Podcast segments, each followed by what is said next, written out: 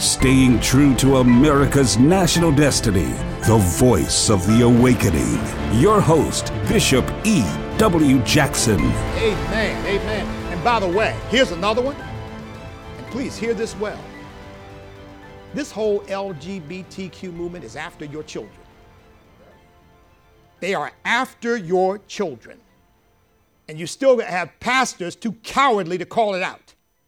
Because look, what do you think Drag Queen Story Hour is about? That's not about making children. How are you going to make a, a, a, kindergartner sensitive to, to, to, to the LGBTQ? No, you're recruiting them. And, and, and in my view, probably abusing them.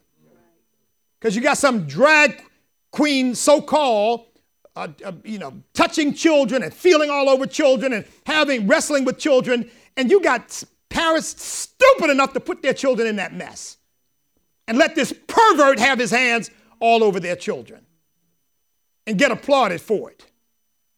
Why do you, why do you think, look, and there have been articles written about this. I've seen them in Salon Magazine, I've seen them in a couple places where, well, you know, not all pedophiles are bad because they have something they call the non contact pedophile. In other words, these are pedophiles who they, they, do, they are sexually attracted to children, but they don't necessarily touch them. And they're okay. That's just a different sexual orientation. And you got pastors too cowardly to call that out? Because you know, you, the LGBTQ movement will get mad if you associate them with pedophilia. Well, look, but let me ask you logically if they argue that a a prepubescent child, five, six, seven, eight, nine, ten years old, can decide what gender he or she is, how big a step is it to say they can decide whether they want to have sex with an adult? I mean, what's the difference? If they can decide their gender and they're not even mature enough to know anything about life, well, it's not, to me, it's not, not a big leap to say, no, wait a minute, wait a minute, don't deprive them of the right. Because you know what they say to parents who try to get in the way of that? They say to the parents, you are abusing your child. You won't inject your child with hormones? We need to take your child away because that child needs the hormones to prepare the child for the genital mutilation that has to be done to let the child be what he's supposed to be. The curriculum is telling young children, preschool children, and saints, I'm not making it up. You check it out for yourself. But they're telling prepubescent, sometimes preschool children, you could be your grandson, your son, your granddaughter, your daughter. You could be a boy in a girl's body, which means you, ha- you might have the boy of a brain, even though you have the body of a girl uh, the brain of a boy, I should say. You have the brain of a boy, even though you may have the body of a girl. And we need to, we need to change that so that you can match up your brain with the body that you have. And, and, and these parents who want to run their children up in these public schools and not realize what's going on, Christian parents, better get a revelation. The Virginia Department of Education guidelines for our public schools says the following. Now, this is a quote from the present guidelines of the Virginia public schools, which means this applies to all public schools, all government schools in Virginia. Quote, regardless of the circumstances, the school should support the student's need for privacy and not disclose a student's gender identity to other students or parents. That is the policy of the State Department of Education. The policy is you, as a parent, have no right to know what the school is doing with your child. I mean, you just might as well turn them over. I mean, can you imagine that? First of all, you, you put them in a preschool where they're telling them, well, now, now, now, Jane, you might be, you might be a boy you might have a boy's brain with a girl's body, in which case we just have to change your body to match your brain. And they plied Jane with that for the next two or three years. And then one day, after all that indoctrination, Jane says, Oh, you know, comes home and says, oh, oh, oh, you know, or, or maybe doesn't come home, goes to the teacher, says, you know, I've decided I am a boy. And the teacher says, well, don't worry, we won't tell your parents. That's just between us. Folks, th- this is child abuse. And yet it passes for some sort of enlightened treatment of children. Cowards who won't say anything about any of this stuff and then want to point the finger at me like I'm the bad guy for bringing any of it up. And, and you know what? People who go along with this stuff, they, are either cowards or they're just selfish, meaning that they don't want to do anything that gets in their way. I don't have time to homeschool my children. I don't have time. I don't have the money to send my children to Christian school. I just got to do the best I can. But you, if you're a Christian, where's your faith? And if you're a Christian, get off yourself and make a sacrifice for your children and keep them out of the clutches of that mess. Amen? Amen. Amen. Hallelujah. But thank God for those parents in Loudoun County. Praise God for them who went to the school board and say, You will not teach our children this critical race mess. We're not having it. I heard one commentator, when the woman said, and, and you can say what you want to say, that doesn't make me a racist. I don't want my children looking at other people based on the color of their skin. I want them to evaluate others on the basis of the content of their character. And don't tell me that I'm a racist. And then some commentator plays their comment and say, Yeah, but you really are a racist. And you know what? Praise God for them who say, call me what you want to call me. I don't care. I'm, my job is to protect my children. And you're not going to tell my children and teach my children anything you want. Now, I said all that to lay out for you the things that are happening. And we got cowards in our culture and in the Christian community who won't say a word because they don't want to offend anybody. How about the children being offended by this mess? Amen? Amen. Amen. And we're supposed, we pastors have a prophetic mantle on us. We're supposed to speak truth. Amen. No matter how it cuts, the Bible says the word of God is, is, is living and powerful and sharper. That means it cuts than any two edged sword, cutting to the dividing of soul and spirit, of joints and marrow. And it is a discerner of the thoughts and, the, of, and intents of the heart, and there's nothing hidden from its sight. Glory to God. Don't tell me as a parent you can't get you can't get your child out of public school. Yes, you can. You just have to make that a priority in your life. If you don't want them eaten up by this mess. Amen.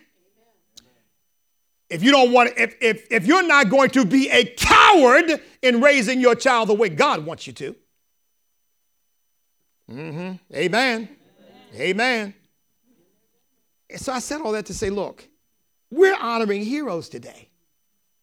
We're honoring heroes today who've given their lives for the right that we have to stand up for ourselves, our families, our children. And we dishonor them to be, to be weak-kneed, milk-toast, half-baked Christians who won't even stand up for our religious liberty. Don't even bother to celebrate Memorial Day. There are probably some churches who won't even talk about Memorial Day.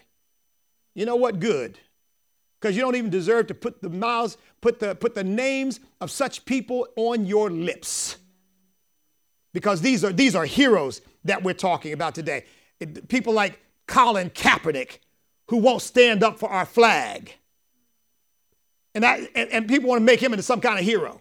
While he goes and signs up with tens of millions of dollars from Nike and tens of millions of dollars from Netflix and, and makes all kinds of money in the country that he denigrates, and we're supposed to look at him as a hero? what's, he, what's his sacrifice? Well, he didn't get to play. He didn't get to play a quarterback uh, for any football team. Well, that's because he couldn't play. Period. But of course, oh no, oh no, no, no. It wasn't, had nothing to do with that. Let me tell you something. If football was willing to go along with you kneeling for the flag and alienating all of its fans, or many of its fans. Don't you know that if Colin Kaepernick could play football, if he could, if he was still a good quarterback, somebody would have snatched him up and said, "I don't care." I mean, because the, as far as I'm concerned, the, professional sports have become so corrupt anyway that I just stopped watching. Just, I, I, I just don't want to hear it. I don't want to hear it. I mean, you know, somebody somebody needs to tell them bouncing a ball and throwing a pigskin doesn't make you Einstein. and doesn't give you any great wisdom for which direction our country ought to go in. You got a right to say what you want to say and think what you want to say, but think what you want to think. But if you're going to spend my time while I'm trying to entertain myself with something that I find relaxing, and you're going to insult me by refusing to stand up for the flag of our country, go somewhere else. You're not going to get my time, amen? You're not going to get my money either. I'm not paying $100 for a ticket to go see somebody insult me. Praise God. Amen. Amen. The, so, look, but here again, Colin Kaepernick, wealthy beyond anything he probably ever imagined. And yet, in my view, he stands as a pygmy beside somebody like Javon Jordan, Sergeant Javon Jordan. Sergeant Javon Jordan is the nephew of Sister Felita Jordan. I preached Javon Jordan's funeral. He was a sergeant in the United States Army. He's a hero because that young man was in the 3rd Battalion, 7th Infantry, Infantry 4th Brigade Combat Team, 3rd Infantry Division based at Fort Stewart, Georgia, and was killed in combat by an EID in Iraq on his second deployment, which he volunteered for. He had already done one deployment and he volunteered. He was, in fact, he was in the reserves and hadn't been called up and volunteered to go back. And told his mother, he said, I think, I think I'm equipped to do this. And, and, uh, and others I know or not are not. Now, you won't, you won't hear any headlines about him. A tanker, an armored crew member, an expert on the M1 tank. Graduated from Salem High School right here in Virginia Beach, attended Tidewater Community College, spent two years studying political science, left behind his wife Michelle, daughter Michelle Javante, a son Tony, stepsons uh, Corey and Zacchaeus Baker, and he was buried in one of our veteran cemeteries right here in our local area. His aunt Karen Ellis of Portsmouth said that he, he fought, quote, because he thought it was his duty. His duty. This is what he wrote on MySpace. I'm making it my life. No, he said, I'm about making it in life. I'm a proud parent. I have big dreams for me and my kids. I hustle to get what I need. I'm a firm believer in working for yourself and not anybody else. The American dream is alive and well, and I plan on living it by any means. This young man loved his country. He was excited about his future. And look, he wasn't a selfish coward, he was a courageous young man. I'm told that his mother complained when he told her he was volunteering to go back, and that while she was in the kitchen, talking to him, saying, I don't see why she could hear his footsteps coming toward her. And when she turned around and looked at him, he looked at her just straight in the face and said, Mother, I'm not afraid to give my life for my country. That's, that's the hero, not, not the Colin Kaepernicks of the world who think they're being cute by refusing to stand up for the flag, but the Javon Jordans of the world who not only stand up for it, but have fought under it. Amen. That's who we're honoring today. Amen? Amen. Amen. Now, of course, he was an, uh, a member of our extended church family, and I, pre- I had the honor of preaching his funeral. Uh, I think that was in, in a, a funeral home in Norfolk. But uh, uh, Patrick Daniel Tillman Jr. was already in the National Football League, and he made news because he did the unspeakable from their point of view. He quit football to go fight for his country. Now, that, now that's a hero. Joined the Army Rangers, served several tours in, in, in Iraq and in combat, killed in the mountains of Afghanistan, ultimately, sadly, by friendly fire. But that's the kind of thing that can happen when you get involved in a war. What they call the fog of war. All kinds of crazy things happen. But he was awarded the Silver Star. And here's what the president, I believe then President Bush, said about him. His audacious leadership and courageous example under fire inspired his men to fight at great risk to their own personal safety, resulting in the enemy's withdrawal and his platoon's safe passage from the ambush kill zone. In making the ultimate sacrifice for his team and platoon, Corporal Patrick D. Tillman reflected great credit upon himself, the Joint Task Force, and the United States Army. That young man went from the promise of wealth as a National Football League player to dying as a corporal in the United States Army. That's a hero. That's someone that we ought to be looking up to. That's who we ought to be talking about to our children instead of talking about the idiots like Colin Kaepernick. Glory to God. And, and look, I just named two. There are thousands of them. Thousands of them fought under the banner of that flag, fought for our country. And when we honor the flag, by the way, we're honoring them. See, that's what, what, what upsets me about people denigrating the flag and won't stand up for the flag. It's not just the cloth, it's not just the red, white, and blue, it's what it represents. It's a symbol of unity for our country, and it's a symbol of all of those who fought and bled and been wounded and died fighting under it. So when you dishonor that flag, you dishonor them, as far as I'm concerned. Amen? Amen. And Memorial Day is a time for remembering them. It's a time for honoring that flag because of what it represents. Praise God. Praise God. Jesus said in John 15, 13, our main text, greater love has no one than this that a man laid down his life for his friends. Now, look, saints, I really believe that there is a special dispensation that God has for people who are prepared to do that and for those who ultimately do it. I really do. I, I really do. Because I, I believe that that statement that Jesus made here is, is a statement of special grace. Not everyone is called upon to do that. And some people who might be called upon to do it run the other way. Now, people can say what they want to say. I was in the Marine Corps during the Vietnam War. I will say until I breathe my last breath that the Vietnam War was an honorable effort to beat back the scourge of communism, and politicians got in the way of us actually winning that war because we wouldn't go into North Vietnam and deal with Ho Chi Minh. But we've got people right now who glory in having run away. They ran to Canada. While others volunteered and went and fought, and some died. Now, look, I, I forgive them, and I want you all to understand something. I, I know these are strong words like cowardice, but we don't hate these folks. You know, we hate the ideas behind them. Please understand the distinction. Jesus doesn't give us authority to hate people, but you've got to hate the ideas behind people. You know, believe it or not, on a very real level, we didn't have to personally hate Adolf Hitler. He was the representative of some very ugly ideas, but the ideas were the problem. Because if he had been a person with those ideas off in a corner somewhere thinking crazy thoughts, nobody would have paid attention. But because he ended up the leader of one of the most powerful nations on earth, then Germany, he became a danger to the freedom of the entire world. And in order to destroy the ideas he represented, we had to try to destroy him.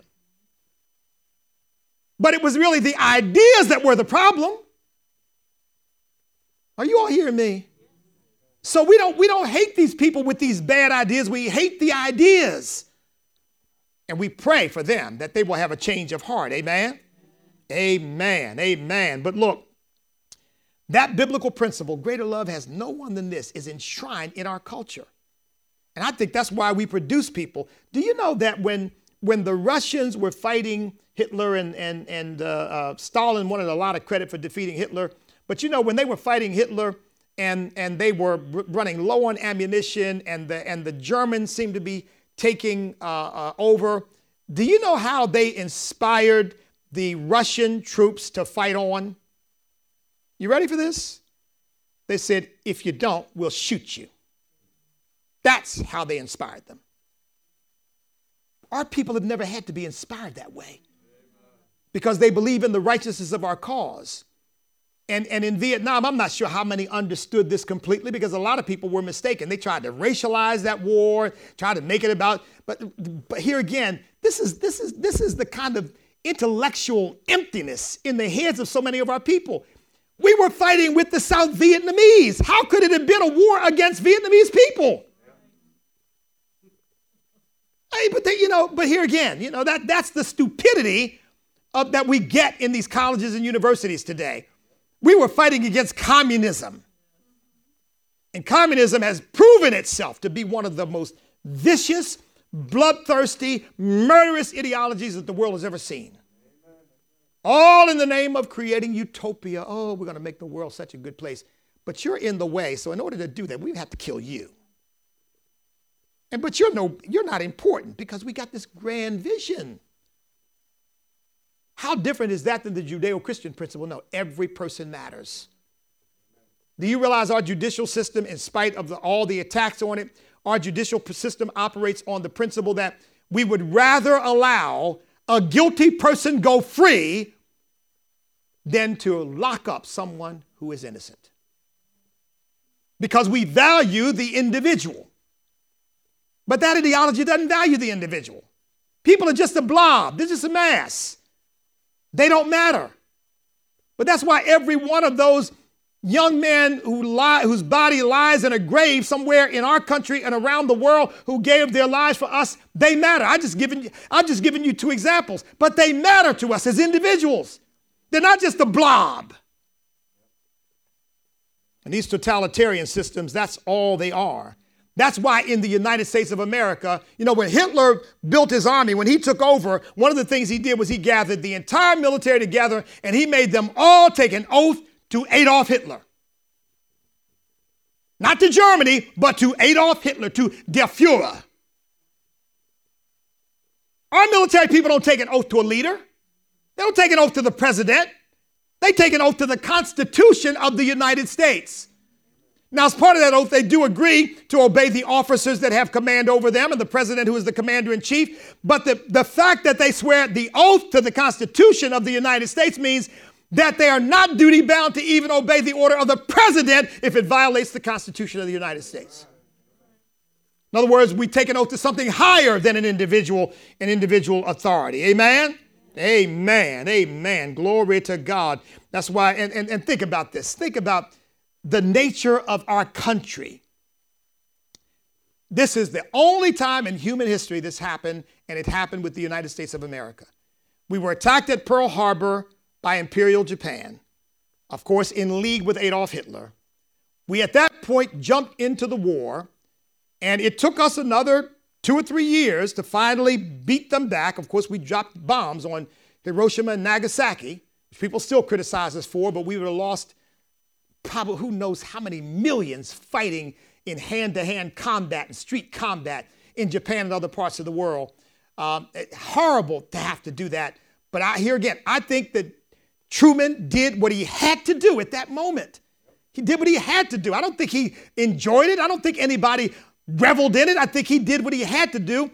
But, but here's the thing to understand we devastated Japan and we devastated Germany and we devastated Italy. And then after the war was won and the Axis powers surrendered, we then went in and rebuilt their countries.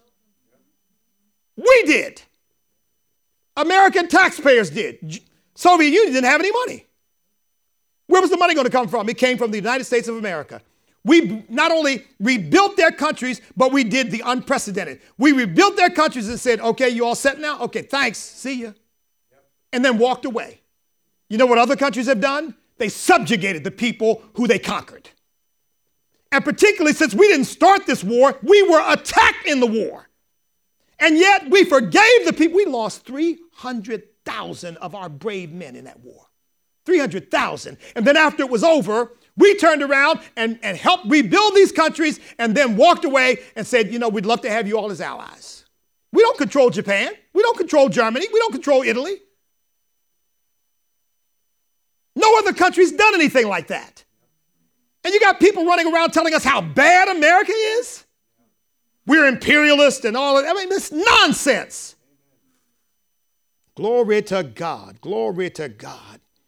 So, saints, we're unlike any other nation that's ever existed on the face of the earth. And we have a higher law that we ultimately answer to, and that is the law of God. That's the Judeo Christian principles upon which our country was founded. Amen?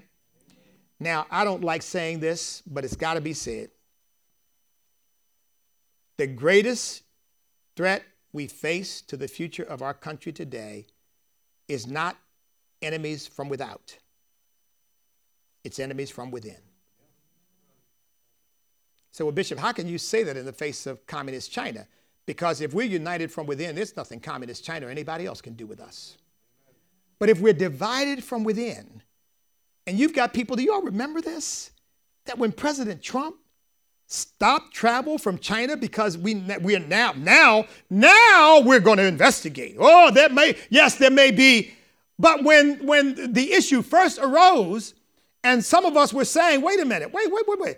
Going to tell me you've got a, a bio potential potential bio uh, uh, uh, biological weapon laboratory where you're doing gain of function research, which means you take viruses and you make them more lethal, you make them more contagious, and and and, and somehow, in spite of that, the, the, the COVID 19 virus didn't come from there. It came from about 300 yards away at a wet market. Well, if I believe that, sell me the Brooklyn Bridge too. You just might as well go keep, keep going. I mean, see here again, the American people with common sense knew that that, that was fishy. That didn't even make sense.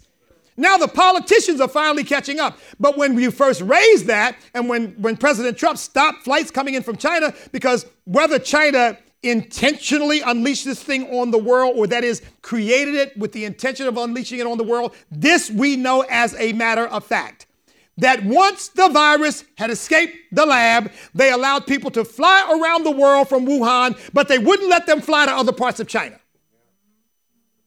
Now, there's only one reason for that. We don't care if the rest of the world gets it, we just don't want the Chinese to get it. So, whether they, in, they created it intentionally or not, it's clear they unleashed it on the world intentionally.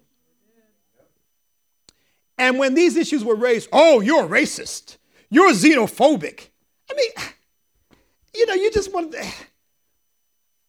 How can you be that dumb? Because we're not talking about the Chinese people. We're talking about the communist Chinese regime. They're the ones who are doing this stuff. And they're doing as great a disservice to their own people as they are to us. If you are a, a citizen of China, you are a slave. Now, I don't care how free you might feel, try disagreeing with them, and you'll find out